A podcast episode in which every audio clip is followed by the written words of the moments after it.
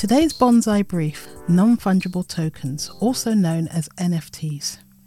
Hey Bonsai, what's an NFT? According to Forbes, an NFT is a digital asset that represents a real world object.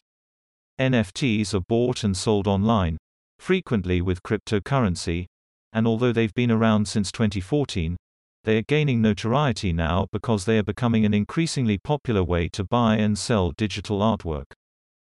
Ah, for example, the Charlie Bit My Finger video that sold for £500,000 in May 2022. NFTs can sell for a lot of money, but they are speculative and volatile, just like stocks. What's special about them is that each one is unique. Anyone can make infinite copies of an ordinary digital file, but the same is not true of NFTs. Thanks, Bonsai. Bonsai Money is brought to you by moneyforyou.org. Visit at Bonsai Money on all socials.